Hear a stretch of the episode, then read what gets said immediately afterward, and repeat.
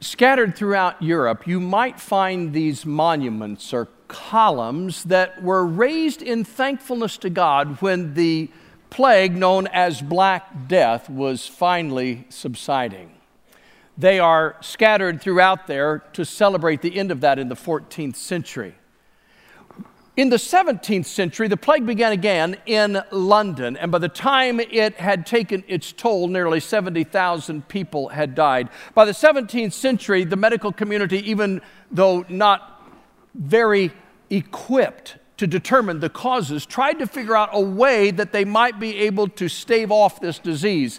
And the physicians of that day and time determined in their own mind that what caused the disease was the pollution in the air around London. And if they could just expel the diseased air from the lungs of the people who were sick and get good air into them, then it might save their lives. And so, what doctors did was they got patients that were able to be out around rose gardens, and they would have them circle around rose bushes and take deep breaths of the fragrance of the roses that were growing there in the hopes that the good air, the, the fragrant air of the rose, might displace the bad air of the disease inside of them.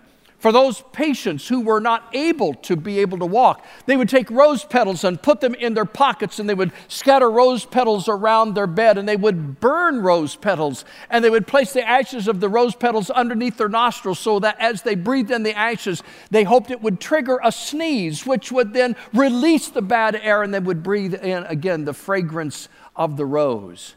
Now we know today what caused that disease, and it certainly wasn't the pollution that was in the air. But that odd ritual of the rose gave way to a rhyme that was first sung by a man who pushed the burial cart.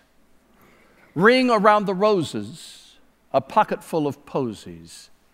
Ashes, ashes, we all fall down.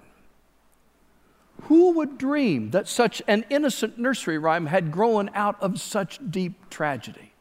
But the last line of the rhyme is as true today as it was during the time of the Black Plague. Ashes, ashes, we all fall down. And since we all fall down, the story that we celebrate at Easter becomes incredibly indispensable. It is the promise of a second chance. Now, it's hard to be in the midst of the NCAA tournament and be oblivious to basketball. I'm assuming that you all have enjoyed watching some of the games that have been on TV, but have you ever picked up on the fact that points that are scored after an offensive rebound are called second chance points?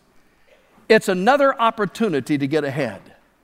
This series that we're in is focused on the story of the prodigal son, and the heartbeat of that parable is second chances. Last week, we journeyed with the prodigal son to a far distant land where he wasted his inheritance in wild living and then ended up, when he had no money left, feeding pigs for a pagan farmer in that faraway land. It is there, folks, in the muck and the mire of the pig pen that he comes to this conclusion. Luke chapter 15, verse 17. How many of my father's hired men have food to spare, and here I am starving to death? I will set out and go back to my father and say to him, Father, I have sinned against heaven and against you. I am no longer worthy to be called your son. Make me like one of your hired men. So he got up and went to his father. The home the young man so desperately wanted to escape now promised the way of escape from a life of misery with the pigs. It's true, we so seldom know what we have until we lose it. There in the muddy pigsty, an image comes to mind. It is the picture of his dad, kind and gracious to the men who worked for him. And so he reasons if I just go back, if I confess my sin, if I just say, hire me on, I'll be a lot better off than I am now, and maybe, maybe I'll get a second chance. I, folks, I never cease to be amazed at sin's stupidity. Jonathan Parker recently broke into a home in Martinsburg, Pennsylvania, and stole two diamonds worth $3,500. The heist had gone so smoothly and had taken far less time than he thought that Parker decided he would take time while he was in that house to log on to check his Facebook account. the smart thing would be to log off when you're done checking your Facebook account. But since he didn't, the authorities were able to apprehend him pretty quickly afterwards. And you think, you know, my goodness. Well, I'll tell you what I think. I think the guy's hard drive has been crashed for a long time, is what I think. How could somebody be so foolish, you ask? Well, folks, simply put, that's what sin does to us. Like a cancer, sinful choices eat away at the moral fiber of our souls, paralyzing our wisdom and our common sense. So wise up now and leave the stupidity of sin far behind. Until you leave it behind, you can never find your way back home. The parable continues. But while he was still a long way off, his father saw him and was filled with compassion for him. He ran to his son, threw his arms around him, and kissed him. And the son said, Father, I've sinned against heaven and against you. I am no longer worthy to be called your son. But the father said to his servants, Quick, Bring the best robe and put it on him. Put a ring on his finger and sandals on his feet. Bring the fattened calf and kill it. Let's have a feast and celebrate, for this son of mine was dead and is alive again. He was lost and is found. And so they began to celebrate. Now, what you have to understand is that this part of the story would have been as much of a surprise to Jesus' audience as that part where a Jewish boy ends up feeding pigs for a pagan farmer. Surely, they're thinking as they're listening, surely the Father will punish the Son for all the waste and sinful indulgence. I mean, after all, a typical father is going to be stern when something like this happens. A typical father is going to be skeptical. Is this really real? After all, he comes back now that he doesn't have any money. Yes, that's true. A typical father would do that. But the father in this parable isn't typical, he doesn't fit the mold. It's as if whatever happened in the long months of his son's absence was inconsequential compared to him finding his way back home. In his great joy, the father forgave everything. Wait a minute, we object. That's not fair. There have to be consequences for actions. Ah, but there were consequences, and the father would have noticed them immediately. The prodigal's clothes were tattered and stained. They reeked from the smell and the stench of tending pigs. And what was left of his robe, once glorious, hung on a frame far gaunter than when he left home. Hunger peered through his weary eyes. His stomach was empty, and so were his pockets. There had been consequences, all right. And yet, to us, it seems like old dad let him off the hook far too easy, doesn't it? I don't know if it's because we're Americans, but we're, we're really fascinated by this business of fairness. We crave fairness. We want the scales of justice to balance all the time. And when life in this broken world isn't fair, we cry foul. But can I ask you this morning is justice what we really want? Is fairness what we really need? The heartbeat of this parable isn't justice, the heartbeat of this parable is grace. Grace, a, a treasure that is infinite in value. Grace, a gift that makes glad. Grace, God's unmerited favor. All wonderful definitions, but they fall short of the intensity of what God's grace is all about. Can I remind you the story of when grace changed my understanding in life once for all.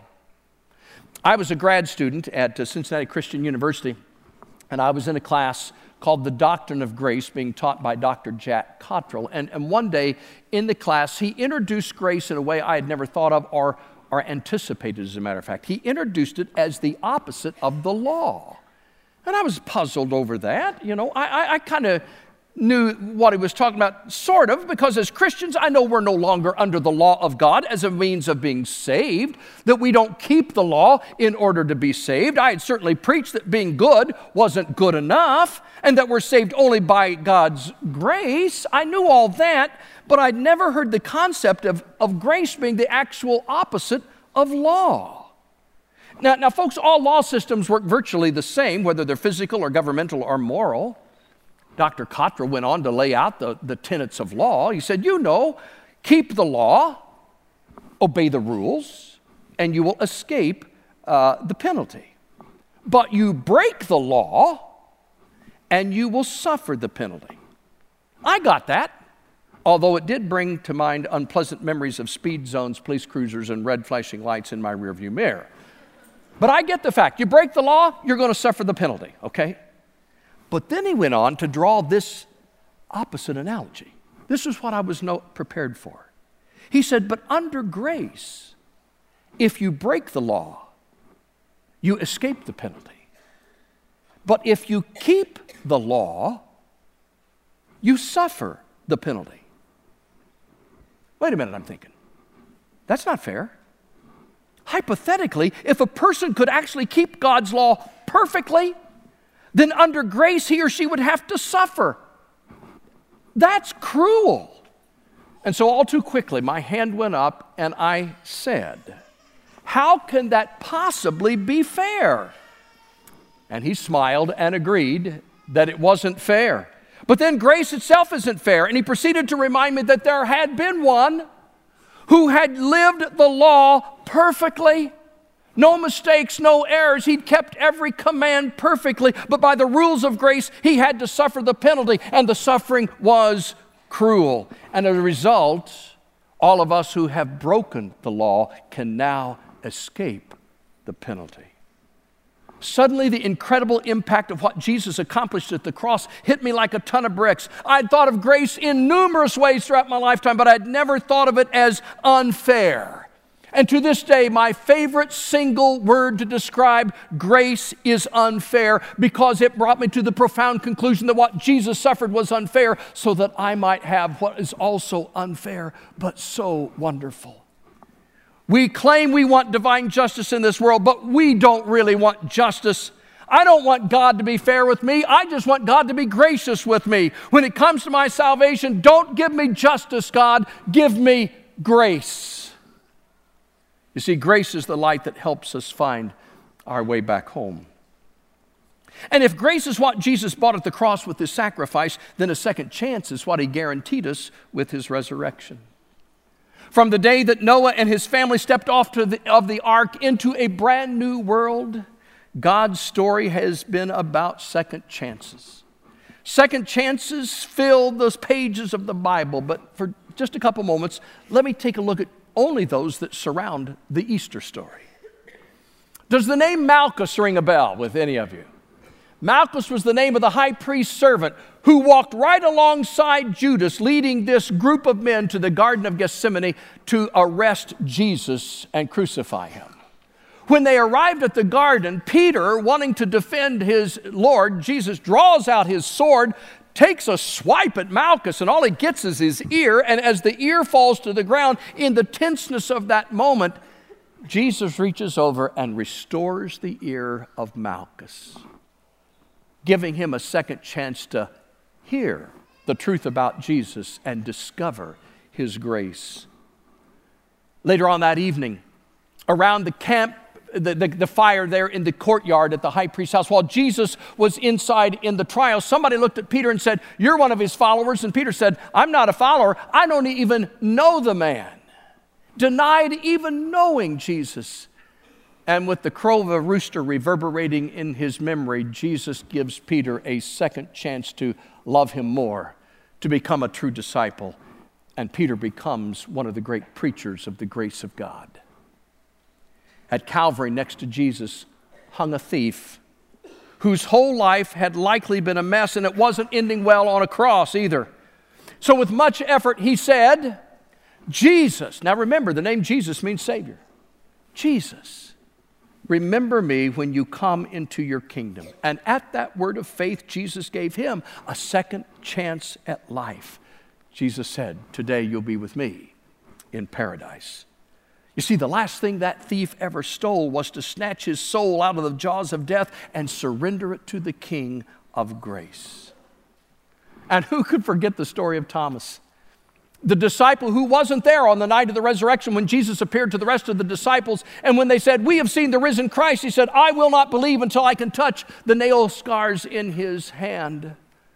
A week later, Thomas is with the disciples. Jesus appears again and gives Thomas a second chance to believe. And this time, Thomas falls at the nail pierced feet of Jesus and says, My Lord and my God. All these stories and scores like them are included to remind us that our God is a God of second chances. Could any truth be grander? Could any promise be more hopeful? Easter is the greatest second chance story of all time. And you're saying that, you know, okay, so what? How, how does this make my life any different? And, and how should I respond knowing this? Well, I, I think knowing that impacts our lives in tremendous ways. So let me give you some ways that if you've been given a second chance by the Lord, you ought to act. Here's the first one extend a second chance. If you've been given a second chance, then extend a second chance to someone else. Like the father in the parable, do the unexpected. Catch people off guard with your kindness. Surprise them with a fresh perspective of the Lord through your actions. You've heard it said, you never get a second chance to make a good first impression. So act like a second chancer so that people will get a good first impression of Jesus Christ. Nothing will draw people to God better than when his people are known as the givers of second chances. Now, hear me carefully this morning. I'm not talking about being a doormat so that anybody can walk on you or constantly enabling somebody's sinful behavior. Uh, that's not a second chance. That's just being lazy and, and, um, and wimpy. A second chance is forgiveness to help somebody improve their life, to give them hope, to give them confidence when the Edison laboratory was working on the incandescent light bulb, and they were trying to figure out a way that they could make this such that it would light the world, uh, I understand that it literally took hours upon hours to create a single bulb to test a new filament. And so each bulb was pretty precious. When they finished one, Edison turned around, gave it to an errand boy, and asked him to take that bulb upstairs to the laboratory so they could test that filament. The boy turned around, took a step toward the stairs, missed his step, fell, and the bulb shattered. Edison kindly reassured him, turned to his team, and told them that they would start work on a new bulb. Hours later, when that bulb was finished, Edison got up from his desk, walked over to the same errand boy, handed him the new bulb, and said, Would you please take it upstairs to have it tested? Wow. You talk about second chances. Can you imagine what that did to that young man to instill hope and confidence? Can you imagine what it will do when you extend a second chance to others and give them a hope and confidence in Christ? God has given you a second chance. Now, pass it on. Here's something else be positive. People who have been given a second chance tend to be happier people. I read of a, of a woman whose response to her brand new faith in Christ was this. This is what she said. I am so glad I found the Lord. I have an uncle I used to hate so much, I vowed I would never go to his funeral. But now she said I'd be happy to go to it any anytime.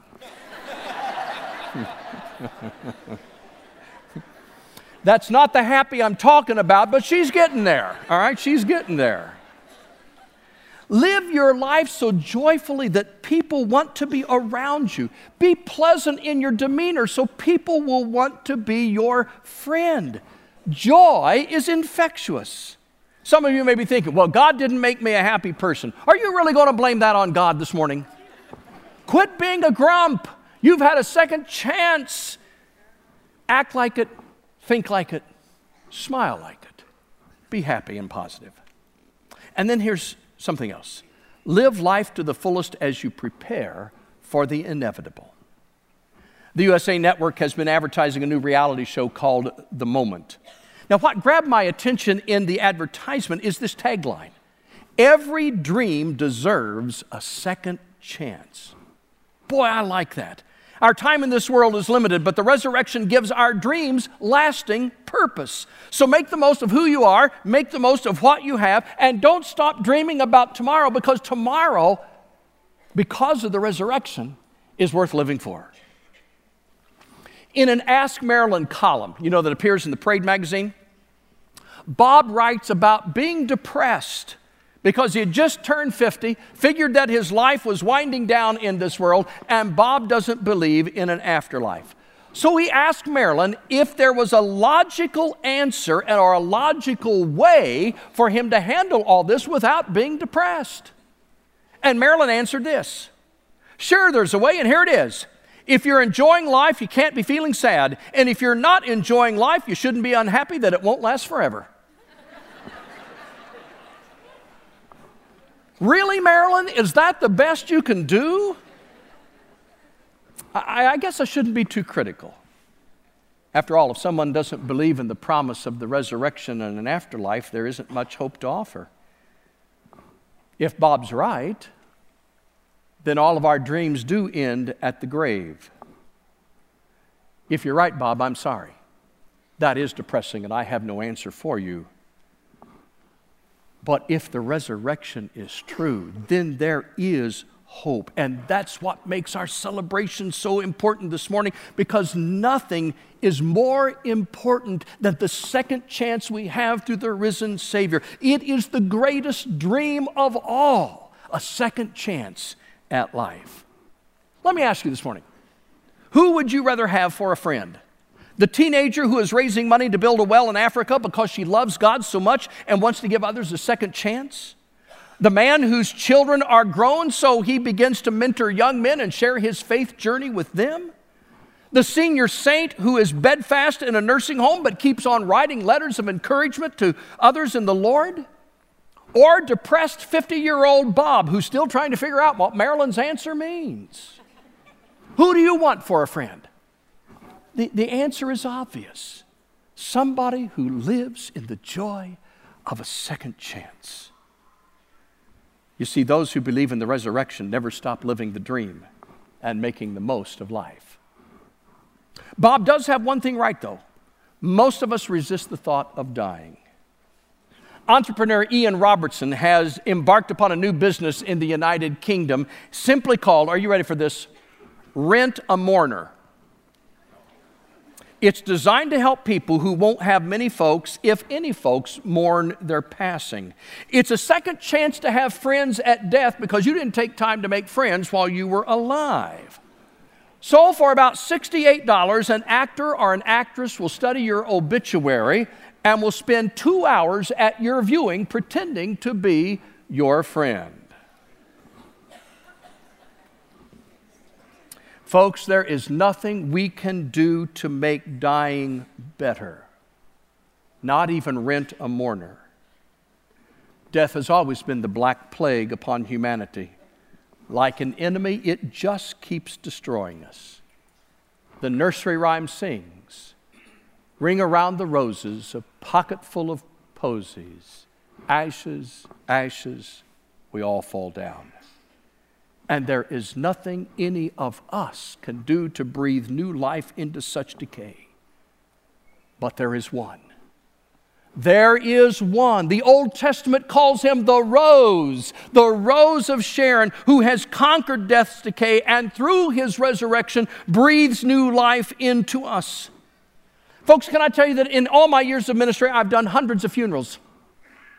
And, and, if I didn't know anything about Jesus Christ, if I didn't know anything about the Bible nor had read anything in it, if I had never spent a day in the life of the church, if all I had as my witness was these funerals that I've been a part of, I would want to be a Christian more than anything because I'm here to tell you there is an incredible difference between the funeral of a believer and a non believer. And seeing the difference has convinced me beyond all shadow of a doubt that the risen Christ is the only one who can give us a second chance to beat death. Grace isn't fair, I know, but aren't you glad it isn't? In the parable, when the prodigal trudges home, the father runs to meet him. An undignified act, by the way, for a father in that day and time. He throws his arms around the son, covers him with kisses despite the grime and the stench of a life wasted on sin and swine. A beautiful robe is fitted over a filthy body. A gold ring is slipped onto a grungy finger. Clean sandals are slipped onto manure encrusted feet. The contrast was overwhelming. Only the grace of God could be so oblivious to the tattered rags of our past and be so willing to give us a second chance at life. Can I leave you with the greatest second chance invitation you'll ever get? 1 John chapter 1 verse 9. If we confess our sins, He is faithful and just and will forgive us our sins and purify us from all unrighteousness.